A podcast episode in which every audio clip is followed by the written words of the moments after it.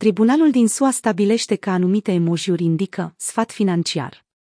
O decizie recentă a unui judecător a Curții Districtul de Sud a New Yorkului din Statele Unite a stabilit că anumite emojiuri, cum ar fi racheta rachetă, graficul al stocurilor grafic cu tendință ascendentă și saci de bani pungă cu bani, pot fi interpretate ca indicând un randament financiar al investiției.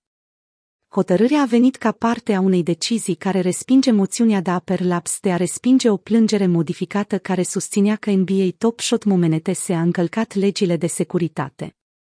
NBA Top Shot Momenetese, create de Dapper Labs, devin din ce în ce mai populare printre fanii sportului și colecționarii deoarece reprezintă colecții bazate pe blockchain.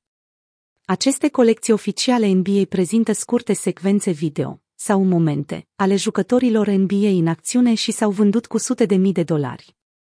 Lisa Braganca, fosta șefa a filialei SEC, a avertizat că utilizarea unor astfel de emojiuri ar putea avea consecințe legale, postând pe Twitter. Utilizatorii acestor emojiuri sunt prin prezent avertizați cu privire la consecințele legale ale utilizării lor. Cu toate acestea, Oscar Franklin Tan, directorul juridic al platformei de NFT-uri Engine, a avertizat împotriva creării unei reguli periculoase, care ar putea clasifica toate NFT-urile drept valori mobiliare din cauza utilizării de emojiuri. Cu toate acestea, avocații au reacționat pozitiv la decizia judecătorului de a permite continuarea procesului împotriva Dapper Labs. Avocatul american Jake Kervinsky a remarcat că este ridicol să considerăm activele din blockchain-urile private ca fiind valori mobiliare, ceea ce ar putea supune reglementărilor SEC fiecare dezvoltator major de jocuri video, platformă de bilete și program de recompense de călătorie.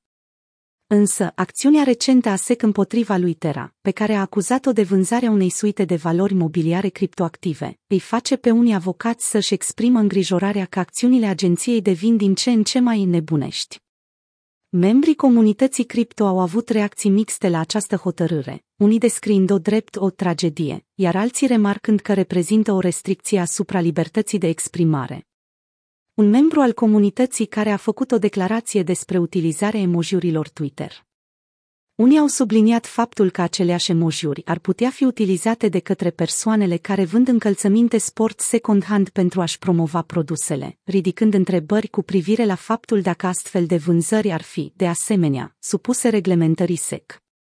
Această decizie va avea probabil consecințe semnificative pentru utilizarea emojiurilor în mesajele financiare, în special în contextul criptomonedelor și ale NFT-urilor.